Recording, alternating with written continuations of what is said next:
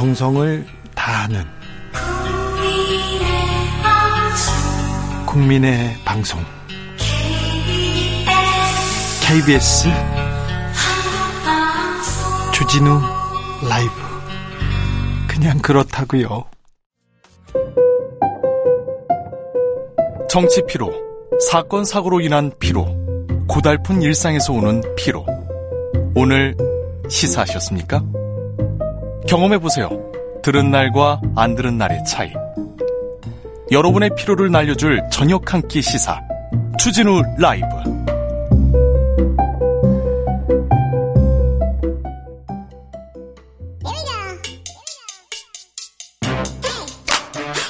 뉴스를 향한 진지한 고민 기자들의 수다.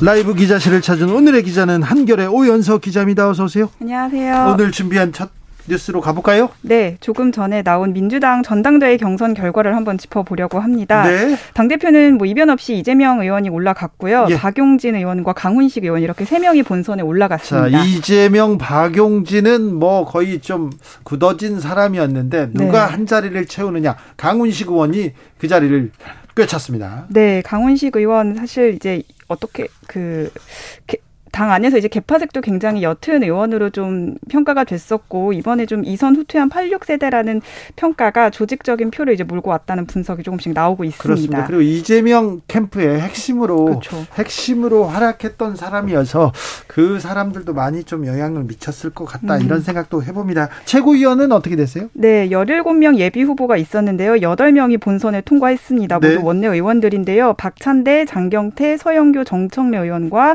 윤영찬 고민정, 고영인, 송갑석 의원이 올라갔습니다. 아유, 네.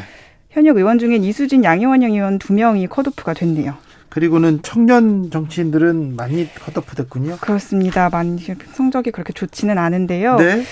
어, 이재명 의원 정견 어, 발표를 하면서 개파 정치로 성장하지 않은 저 이재명이기 때문에 개파 정치가 아닌 통합의 정치가 가능하다고 믿는다. 이런 각오를 밝혔었습니다. 앞으로 어떻게 됩니까? 네, 관전 포인트는 일단 어, 단위 2, 3위 주자 간 단일화, 아까 2, 3위 주자라기보다는 이재명 후보를 제외한 후보들 간 단일화가 주요 관전 포인트가 될 것 같은데요. 네. 두 후보 다 단일화에 이렇게 좀 열려 있는 입장이었기 때문에 네. 어, 단일화는 이제 당연한 수순으로 가지 않겠느냐라는 얘기가 나오고 있습니다. 민주당 소식은 잠시 후에 정청래 의원 연결해서 자세히 들어보도록 하겠습니다. 네. 자, 다음으로 만나볼 이야기는요.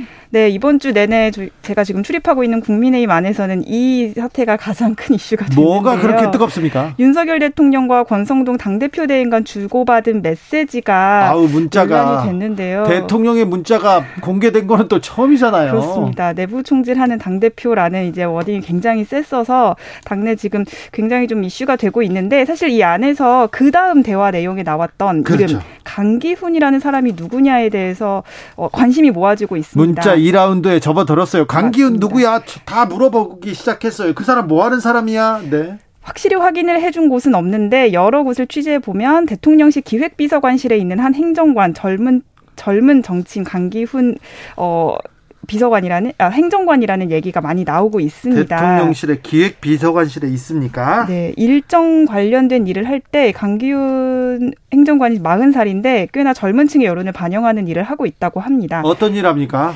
그 어, 일정과 관련돼서 뭐 메시지나 이런 것들과 관련된 이제 일을 하고 있는데 네. 사실 네. 이 강기훈 행정관은 전적 이 지금 많이 좀 논란이 되고 있습니다.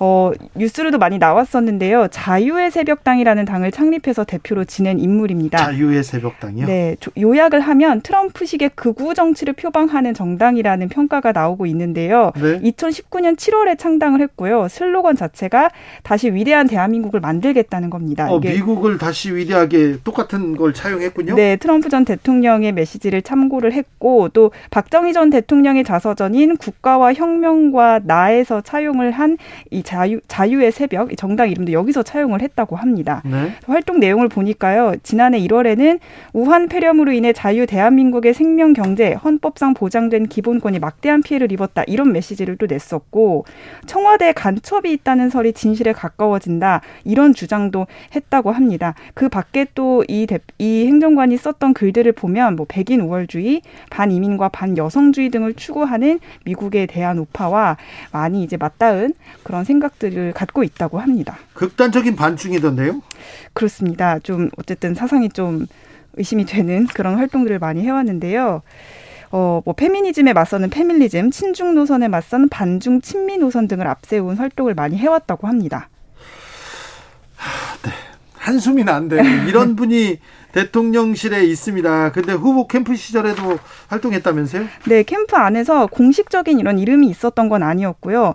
외곽 별동대처럼 활동을 했었다고 하고 비상근 멤버였다고 합니다. 지금 대통령실에서 하는 일처럼 일정이나 메시지에 많이 관여를 했었고 어, 안에서는 선거 과정에 권, 권, 권성동 대표를 통해서 여성가족부 폐지나 장병 월급 200만 원 공약 또 그 멸콩 챌린지가 있었잖아요. 멸치와 네. 콩나물을 사서 이제 사진을 공개했던 이런 캠페인도 적극적으로 이 행정관이 조언을 했다는 얘기가 나오고 있습니다. 여성가족부 폐지 그리고 장변 장병 월급 200만 원. 그러면 9급 공무원은 어떻게 할 겁니까? 군무원들은 어떻게 할 겁니까? 장교들 월급은 어떻게 할 겁니까? 멸콩 challenge. 하, 이런 분이 이런 분이 네, 활동했어요.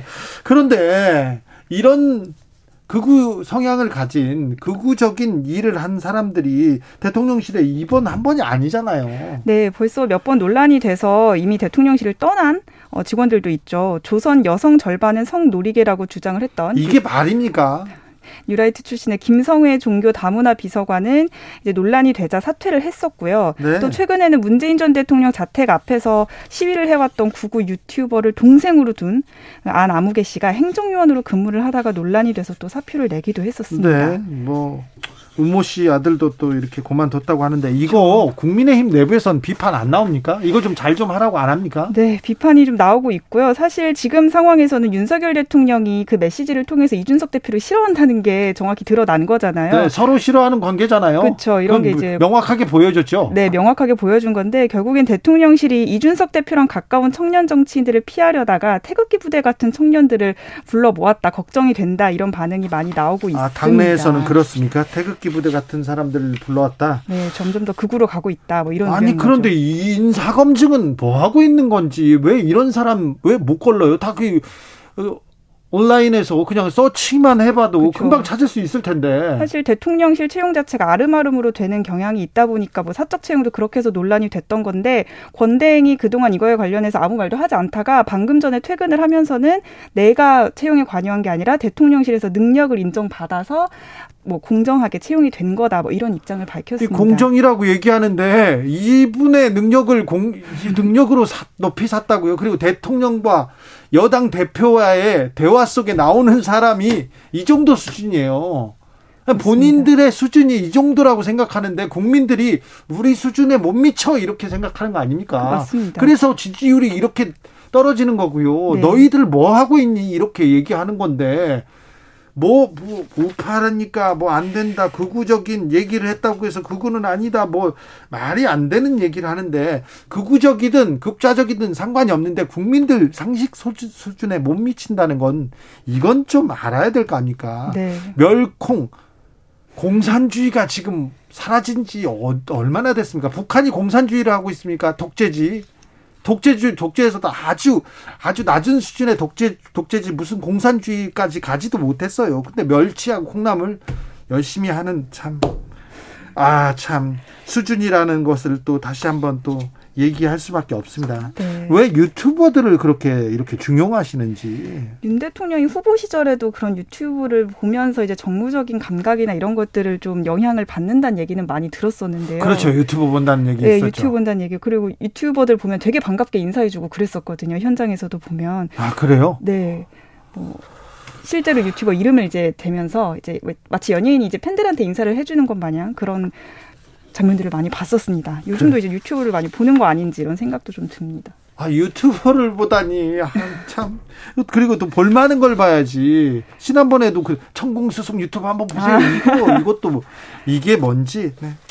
그렇죠. 알겠습니다. 자, 후반기 국회가 열렸습니다. 일 좀 하고 있습니까? 일하는 게 좀 보입니까? 네, 53일 만에 열렸다고 하더라고요. 이게 지난 5월 10, 5월 30일에 전반기 국회가 끝났으니까요.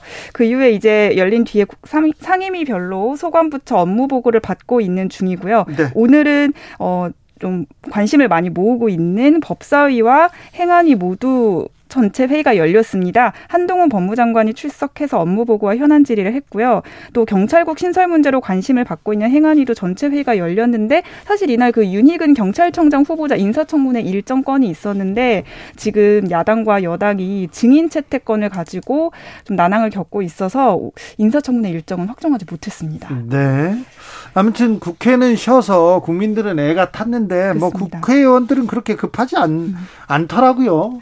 그 사이에 월급도 다 받았더라고요. 53일 동안 사실 회의는 한 번도 열리지 않았는데요. 네. 매달 20일이 국회의원 월급날 저도 이걸 오늘 처음 알았는데 네. 20일이 국회의원 월급날인데 지난 7월 21일 기준으로 보면 세전 기준 1,285만 원의 월급을 의원들이 받았다고 합니다. 예. 이걸 주말을 포함해서 하루 일당으로 계산을 하면 42만 원이고요. 예. 사실 이게 본회의나 상임위 회의가 그동안 안 열린 거잖아요. 네. 그래서 이런데 이제 참여하지 않으면 원래 1회당 한 3만 원 가량의 특별 활동비를 감액한다 이런 조항이 있기는 한데 근데 보좌관이나 비서관이 어떤 이유로 안가요 이렇게 하면 또 그것 다 줍니다. 그렇죠. 약간 그, 그렇게 되는 측면도 있고 무엇보다 이게 약간 맹점이 있는 게 열리지 않았으면 참석이나 불참석을 이렇게 판단하는 기준이 없기 때문에 감액할 일 자체가 없다고 합니다. 그래서 다 갖는 다, 다 받게 받는다고. 되는 거죠. 아 네. 열리지 않으면 네. 참 국회의원 유리하게 자기네들이 만들었거든요. 자기네들이 만들었어. 그래서 이걸 국회의원 300명 기준으로 보면 대략 하루에 한 1억 원의 예산이 나가고 있어 서 국회가 휴업 중이었던 날에도 혈세 50억 원이 지출된 것이다 이런 비판이 계속 나오고 있습니다. 그 국회의원 인건비만 말하는 겁니다. 그렇죠. 또, 네. 또 다른 건또 많은데. 그렇죠, 그렇죠. 예. 그래서 세비를 반납하겠다는 목소리도 여야를 가리지 않고 나오기는 했는데 사실 뭐 구체적인 방법론까지 나왔던 거는 아니었고요. 예. 관련된 법안들도 계속 나오고 있지만 매번 자동 폐기가 되고 있는 상황입니다. 회의하거나 또뭐 좀 세미나 이렇게 열잖아요. 예. 그럼 또 돈을 받습니다. 그, 렇습니다 거기다 또 상임위원장 되지 않습니까? 그러면 큰 방, 본관에 큰 방과 맞습니다. 비서진이 또 꾸려지고요. 네. 수당도 돈도 많이 받습니다. 네, 이 수당을 보니까요. 예전처럼 뭐 특수활동비란 명목으로 나오는 건 아니지만 각각 이제 한 항목이 있습니다. 선지급으로 받는 것과 후지급으로 받는 것이 나눠져 있는데 선지급에 해당하는 직책 수행 경비는 한 달에 200 14만 5천 원이 지급이 되고 또 차량 유지비 명목으로 100만 원이 또 나온다고 합니다. 더 나온다고요? 그러니까 한 달에 314만 5천 원이라는 경비가 매달 나오고 있는 거죠. 네. 후지급 되는 비용도 있는데 이거는 쓴 비용을 청구해서 이제 사후에 받는 건데요. 400만 원 한도 내에서 다과나 이런 회의에 쓰이는 비용을 경비로 받을 수가 있다고 자, 합니다. 300 받고 400이니까 700에 그리고요.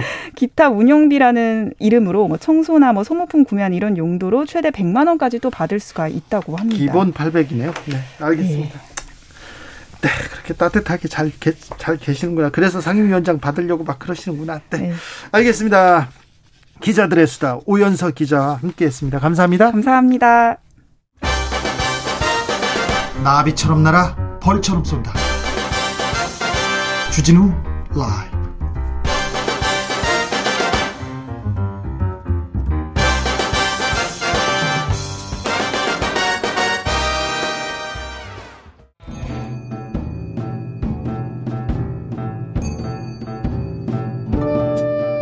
태초에 철학이 있었다. 하늘과 땅 사이 세상의 모든 질문 이제 철학으로 풀어보겠습니다.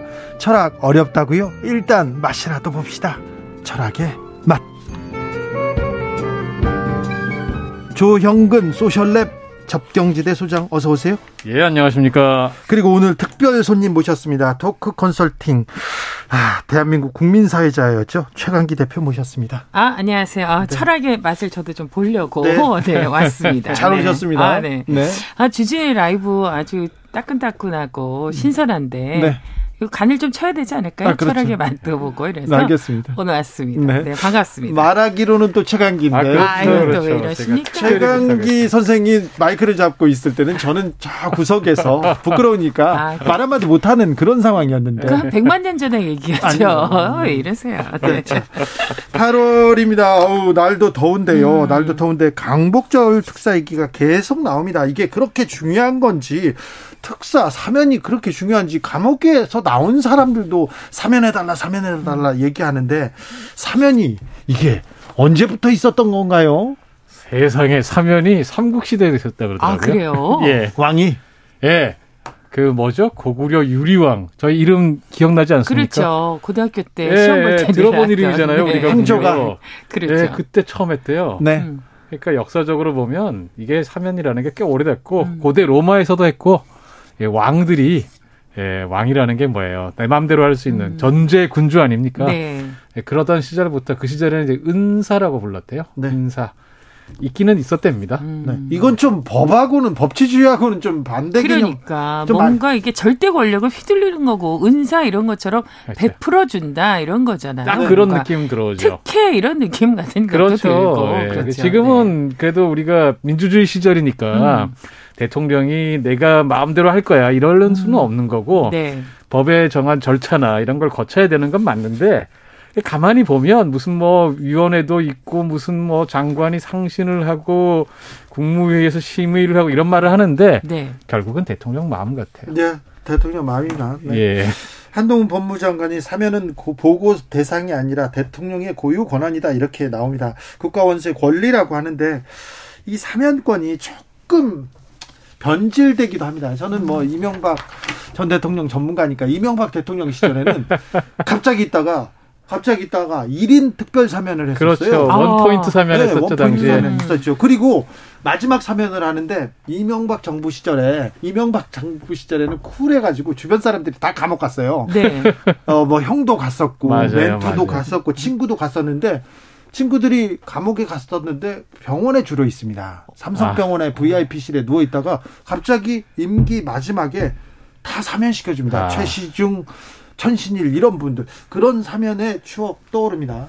그렇죠. 아니 그리고 저는 이제 그런 분들이 가면 꼭 늘 하는 거 있죠. 병원 얘기하면 병원과 네. 더불어 약간의 휠체어 네. 이렇게 해서 늘 이렇게 굉장히 초췌한 모습으로 나오면 찌찌찌 네. 우리가 한번 이렇게 좀 어떻게 해야 되지 않나. 경제를 살려야 된다. 경제를 살려 잘 돌아가고 있어요 지금도. 그렇습니까? 네. 아니, 제가 자료를 다 찾아봤습니다. 그러게요. 사면을 많이 한 나라들이 경제 성장률이 높은지. 음. 예, 그럴 리가 없죠. 철학적으로 찾아봤더니요. 예, 근데 사실 뭐 아니, 그런 자료가 있겠습니까? 있을 리가 없죠. 철학이 맞시게 철학적으로 네. 해야 되거든요. 네. 근데 이제 이게 뭐 맨날 경제를 살려야 된다. 음. 지금도 이번에도 뭐 경제인 사면은 아예 그냥 건의하겠다고 산승수 총리가 저기 얘기했 한덕수 총리 네, 얘기했잖아요. 네. 이제 이거 보면은 늘 경제를 살려야 되기 때문에 이렇게 얘기를 하는데 그런 식으로 따지면은 경제인 범죄를 저지른 사람들 음. 사면 많이 한 나라들이 선진국 되겠네요. 아니 그리고 음. 특별히 경제인이라고 하는데 진짜 자, 그 노동자들도 경제인 아닙니까? 아니 경제는 그렇죠. 제가 경제인이라는 표현 마음에 안 듭니다. 노동과 노동자들이 네. 있어야지 이게 경제가 또 잘 돌아가는 건데 보면 이렇게 늘 경제인이라고 하는 것은 이게 자본 중심으로 해서 그렇죠. 이렇게 딱 핀셋으로 꼽아서 이 사람, 이 사람, 이 사람 이렇게 네. 되는데 제가 보기엔 삼성 이재용 지금 부회장 같은 경우도 복권 이게 솔솔 오늘 이제 뉴스를 보니까 네. 이명박 전 대통령 사면 이재용 부회장 복권 그리고 그 김경수 지사 네. 가석방 뭐 이런 얘기가 이제 돌고 있더라고요. 네. 근데 뭐 어떻게 될지 모르겠습니다만 특히 이 이재용 부회장 같은 경우는 뭐 이명박 대통령 전 대통령도 마찬가지지만 경제적으로 우리 국민에게 끼친 민폐가 이만저만이 아니잖아요. 그렇죠. 경영권 승계를 위해서 지금 국민연금도 손대고 이래서 사실 국민들이 지금 이거 기억하셔야 돼요. 근데 우리는 이걸 기억하지 못하고 왜 그분들이 구속되셨었던 건지 그분들의 죄는 어떤 건지를 정확하게 이해하지 못하고 그냥 무조건 사면 경제를 살려야 된다는 이 논리 앞에 다 주저앉는다는 게 저는 좀 이해가 안 되는 것 보면 같아요. 이게 그 정치인들은 음. 아, 이렇게 처벌을 받고 나중에 사면을 받는 게 별로 안 좋은 일이긴 하지만 그래도 일단 한번 그렇게 된 분들이 정치적으로 재기하기가 쉽지 않더라고요. 음. 여간에서는 모든 아쉬운데. 분야 사람들이 네. 감옥 갔다 오잖아요. 네. 일반 노동자들은 감옥 갔다 오잖아요. 그럼 직장 잃었고요. 주변 사람들한테도 그렇죠. 간판 네. 잃었고요. 다 거의 다 모든 걸 잃었는데 네. 이분들은 그런데 이분들은 음. 아무 문제가 없어요. 심지어 지금 뭐 들리는 말로는 대통령께서 이분들에 대한 처벌을 앞으로는 더 가볍게 하고 아예 하지 말고 이런 식으로 고쳐라. 지금 이런 방침을 얘기하셨다고 네. 그러잖아요. 네. 그렇죠. 이거 법치주의에 어긋나죠. 법 앞에 평등한데. 그런 그런데요. 경제를 살려야 된다 이렇게 풀어준다 거기까지는 또, 또 이해한다고 쳐보자고요. 국민화하고 사면하고 무슨 상관관계가 있습니까?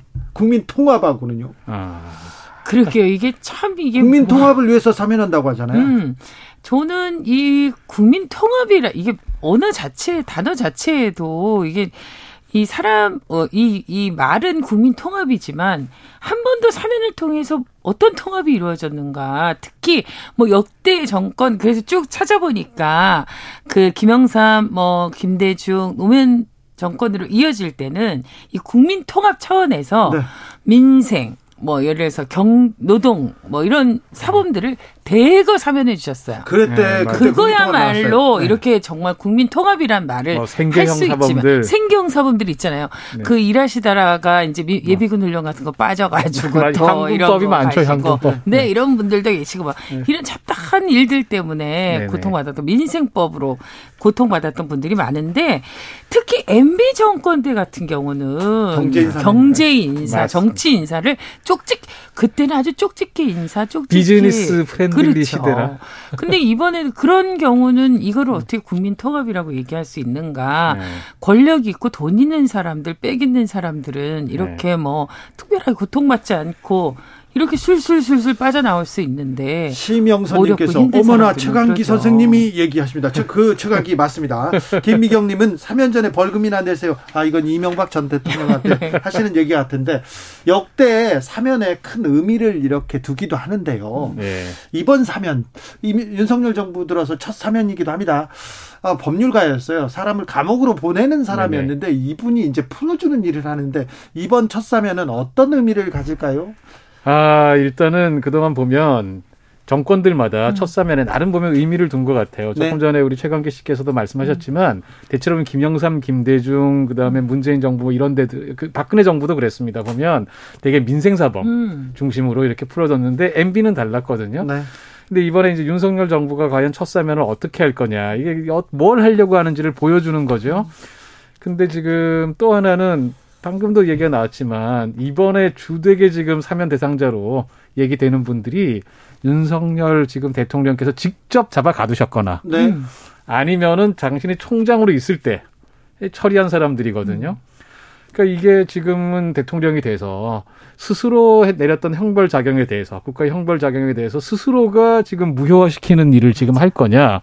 이게 보통 다른 대통령은 이때까지 이런 일을 겪어본 적은 한 번도 없어요. 그렇죠. 좀 약간 좀 특수하네요. 그러니까 정말 네. 어느 자리에 앉아 있느냐에 따라서 그때 그때 달라요. 그때, 이런 얘기가 그러니까 정말 이분이 원래 아, 강고한 그 네. 법치주의자로 유명한 분 아니었습니까? 네. 그렇죠. 그야말로 법대로 하자. 그래서 또 오늘날 이런 자리에 네, 오르신 거죠. 근데 과연 음. 이제 여기서 사실은 그 제가 조금 보니까 학계 안에서는 지금 늘 사면권에 대해서는 논란이 많대요. 네. 음. 이게 왜냐하면 국가의 정당한 법 형벌 작용을 무력화시켜 버리는 거잖아요. 네. 고도의 정치 행인데 그런 만큼 극도로 제한돼야 된다. 그렇죠. 예, 이게 이제 다수설인데 예, 과연 그 정말 법치주의 화신인 우리 대통령께서 어떤 판단을 내릴 건가 저도 귀추가 주목됩니다. 그러니까 과거 독재 권력 시대에는 음. 그런 이제 사법권이 남용이 되고 정치적으로 희생당한 많은 분들이 음, 계셨기 그렇죠. 때문에 맞아요. 이런 네. 사면을 통해서 그런 분들에게 어떤 이런 권력으로 희생된 분들을 복권시켜 주는데 의미가 있었다고 음. 하지만 음. 지금은 뭐 그런 때도 아닌데 진짜 많은 것들을 조금 더 고려해야 되고 국민적 정서를 반영해야 되지 않을까. 그 이명박 전 대통령이라든지 이재용 부회장의 사면과 복권에 대한 국민적 정서가 반대 여론이 굉장히 많다라는 음. 것들은 그것을 반증한다라는 생각이 음. 들고 뭐 여론조사에 대해서 전혀 신경 쓰지 않으시겠다고 하시니까 뭐뭐 네. 뭐 어떻게 들을 말씀은 없습니다만 그래도 국민의 네. 뜻이 어떤 것인지 좀 귀 기울여 드렸으면 좋겠습니다. 그 영국 사례를 찾아보니까 음. 네. 영국은 왕이 아직도 있잖아요. 여왕님이 네. 계시잖아요. 네.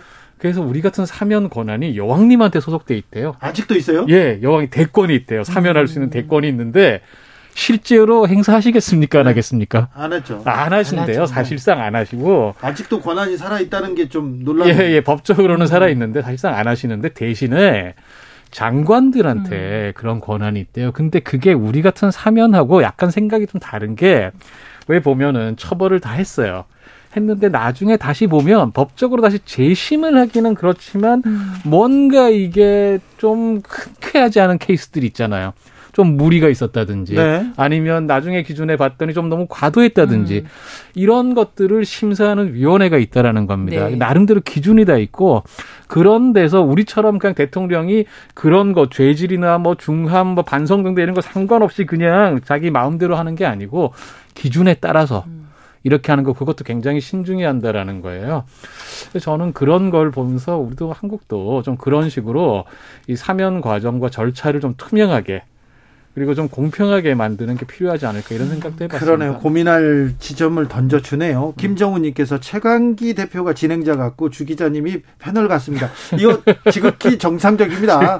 최강기 선생은 어딜 가든 네, 네 진행자 같습니다. 네. 이, 제가 일부러 이런 분들 하나 심어놨어요. 그랬어요? 댓글 섹시하고. 잘하셨어요. 네. 처음 온 것도 한번 네. 나올 건데 반응 좋아야죠. 자, 네. 사면을 이렇게 하면은 하면은 좀 그 국민 통합에 영향을 좀 줄 수도 있습니까? 긍정적인 또 대통령한테 긍정적인 영향을 미칠 수 있을까요?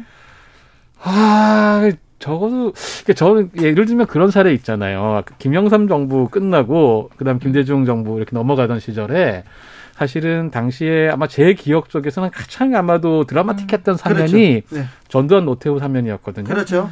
그때 사실 두 분이 직접 만났어요. 네. 당선자 신분의 김대중 대통령하고 김영삼 대통령 직접 만나가지고 두 분이 합의를 한 거죠. 네. 그러니까 이게 그냥 상시 사실 생각해 보면 김대중 대통령은 광주의 피해자잖아요. 네. 사형 선고까지 받았던 분이고. 그 다음에 그런데 또 최초의 정권 교체가 일어났던 것이고 어떻게 보면 굉장히 어떤 극적한 이후에 어떤 일이 벌어질 건가 이 과정에서 정말 우리가 통합을 위해서 나는 김대중 대통령 유명한 이야기잖아요 용서하겠다. 예. 네. 그런데 이거 정말 어떻게 보면 제가 볼 때는 김대중 대통령 그런 면에서 굉장히 대인배적인 면모를 보였고 그런 점에서 이게 국민 통합을 이루는 어떤 하나의 중요한 계기가 될 것 같았어요. 그거는 뭐 네. 이야기하신 대로 그 김대중 대통령의 입장에서는 굉장히 음. 대인배였고 큰 정치인의 면모를 보여줬지만 음. 이후에 5.18 광주 민주항쟁이 해결되는 과정에서 네. 그게 굉장히 나름대로 그 아픈 실책이었 다 내지는 이렇게 그 해결하지 않는 못한 문제에 그렇죠. 대한 끝까지 그, 네. 진상 규명을 위해서 사과 한마디도 그렇죠. 못 듣고 네. 그런 얘기죠. 저는 사실 그래서 국민 통합이란 말보다는 네. 국민이 공감할 수 있는 네. 이점 좀 바꿔야 되지 않을까 이런 생각이 들어요. 맞습니다. 네, 네, 공감할 수 없는 사면은 저는 의미가 없다라는 생각이 들어요. 네, 근데 우리 언어의 음, 마술. 네. 네. 지금 이 윤석열 정부가 이 공감 능력이 좀 떨어지는 것 같아요. 많이 떨어져요. 많이요? 많이 어떤 점에서 떨어지는? 지금 뭐 극우 유튜버들이 네. 뭐 대통령실에서 계속 나옵니다. 그리고 네. 누구 지인 뭐 채용도 나오고 그러는데 아니 능력 있었어. 뭐 잘 아는 사람이야. 뭐 구급 네. 구급으로 줘서 미안해. 이런 얘기조차 이게 국민 정서 그리고 국민하고 공감하고 있나 이런 의문이 듭니다. 저는 그게 도대체 그게 대통령실에서 나올 법한 말인가 이런 생각이 들어요. 맞아요. 이건 무슨 네. 동네 무슨 이 자체에서도 그런 얘기가 나와서도 안 된 얘기인데 네. 아직까지도 이런 얘기가 오고 간다라는 것이 도대체 납득할 수 없는 거고요. 이, 이 어떤 이 그 대통령실이라고 하면 전체적으로 여론이라든지 뭐 많은 것을 들어야 되는 거거든요. 그렇죠. 어떤 이름 자체도 바뀐 거 아닙니까? 청와대에서 굉장히 권위적인 데서 그분들이 이야기하신 것처럼 대통령실, 그렇죠. 국민과 더 가까이, 그럼 더 많은 이야기를 가까이서 들어야 되는데 아, 그건 정말 자기네들끼리 어떤 리그처럼 아 내 친구 좀 심어줘 말이야 일 잘해 이렇게 되겠어. 주진우 라이브 나 좀 심어줘. 말 아, 잘하잖아. 뭐 꽂아줘, 꽂아줘. 꽂아줘. 네, 아 이거 안 하잖아요. 네, 못 하잖아요. 안 되죠. 네, 안 되죠. 능력을 보고 그때 그때 그 적재적소. 그래서 지금 보죠. 겨우 한 번 나온 거예요 지금. 네, 그것도 데이터로. 네, 네. 알겠어요. 예. 공감 이 부분 중요한데 네. 국민 정서 이런 거 중요합니다. 그렇죠. 그러니까 그게 지금 이 윤석열 대통령께서 아직까지도 검사신 것 같아요. 그래. 그러니까 뭐냐면 늘 이야기 나오는 게 법적으로 문제 없다. 네. 이런 식으로 얘기하거든요. 정 그러면 정치를 왜 합니까? 그냥 계속 검사하시지. 정치라고 하는 건 그게 아니거든요. 국민의 눈높이에서 국민이 뭘 바라는지, 국민에게 어떻게 희망을 줄 것인지, 어떤 어떤 부분에서 고통을 덜어줄 것인지 이런 걸 생각을 하셔야 되는데 법적으로 문제 없다고. 음. 이렇게 얘기를 하신단 말이에요. 그러니까 이거는 제가 생각할 때는 윤석열 대통령께서 정치인으로 네. 정말 함께 눈높이 맞추면서 음. 뒹굴어 보신 적이 없어요. 그, 저는 모르시는 것 같은데 그게 빨리 수습하셔야 돼요. 맞습니다. 지금 이제 100일도 안 되셨어요. 100일이 안 됐는데 굉장히 시간이 오래 된 것 같은 생각이 들고 또 기억나는 일은 크게 없어요. 지금 이렇게 보면 매일 이렇게 이렇게 TV나 뭐 라디오나 이런 데서 나오는 거는 뭐 그 당대표 이름, 지금 사면 얘기, 이렇게 특정인들 이런 얘기 말고는 정말 그 요즘 어렵고 힘든 이런 상황 속에서 국민들이 이 경제적인 어려움들을 어떻게 극복할 것인가, 정부는 어떤 대책을 갖고 있는지 8.15에 이런 중요한 메시지를 주시지도 못할 망정 네. 이게 지금 특사 이야기만 되는 것도 지금 답답합니다. 고병주님께서 사면권은 국민 통합 수단으로 만들어진 장치가 아닙니다. 삼권 분립에서 행정부가 사법부를 견제하는 수단입니다. 사법부의 폭주를 견제하기 위한 행정부의 수단이지 개인적인 정치 수단이 아닙니다.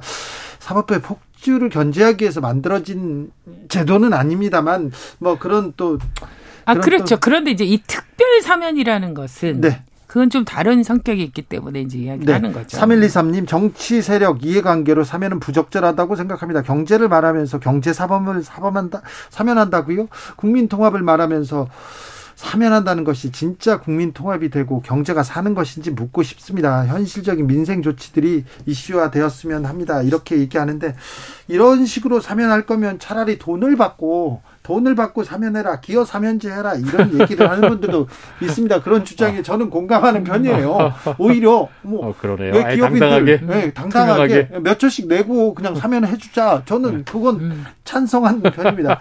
자, 국민 사회자가 보시기에 윤석열 정부가 뭐가 부족하다. 조언 하나 해주고 가십시오. 제가 왜 조언을 해야 합니까? 아, 이 나라가 좀 제대로 가기 위해서는. 네. 아, 저는 뭐 그 기본적으로 그 약속한 공약이라도 최대한 지켜야 되는 것들이 있는데 공약, 공약 자체가 문제인 게 너무 많아서 아니 그 여가부 폐지 아 그러니까 그래서 제가 뭘 조언을 해야 될지 지키라고 하자니 지키라고 그건 답답하고 뭘 하지 말라 하라고 하자니 그것도 걱정이고 네. 그래서 야. 할 말이 없습니다. 그, 그래서 네. 이렇게 당황하시는 거 처음 그러니까. 봅니다. 자 좀 조언 부탁드리겠습니다. 예, 그 만델라 대통령 유명하잖아요. 돌아가신 분. 네. 이분이 그 남아공에서 이렇게 그 소위 그 흑백 차별 끝나고 대통령이 딱 됐을 때 사면 문제가 아주 심각했다라는 거예요. 왜냐하면은 백인들이 저지른 음. 범죄가 너무 많았잖아요. 네. 이거를 어떻게 해결할 거냐. 만약에 법대로 정말 다 처벌하면 음. 사실은 나라가 쪼개지는 거죠. 이제 피비린내라는 어떤 그 내전이 벌어질 수밖에 없는 상황인데 그래서 그 유명한 진실화해위원회라는 예. 거 만들었잖아요. 네. 결국은 자기 죄를 다 고백하게 만들고 네. 사죄하게 만들되 다 사면한다. 네.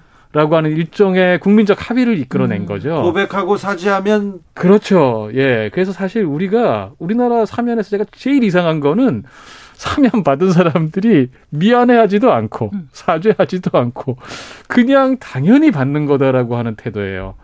우리 사회에서 사면이 언제부턴가 정치적 거래가 되다 보니까 이렇게 돼 버렸어요. 이제는 그거 안 하는 게 당연한 것처럼.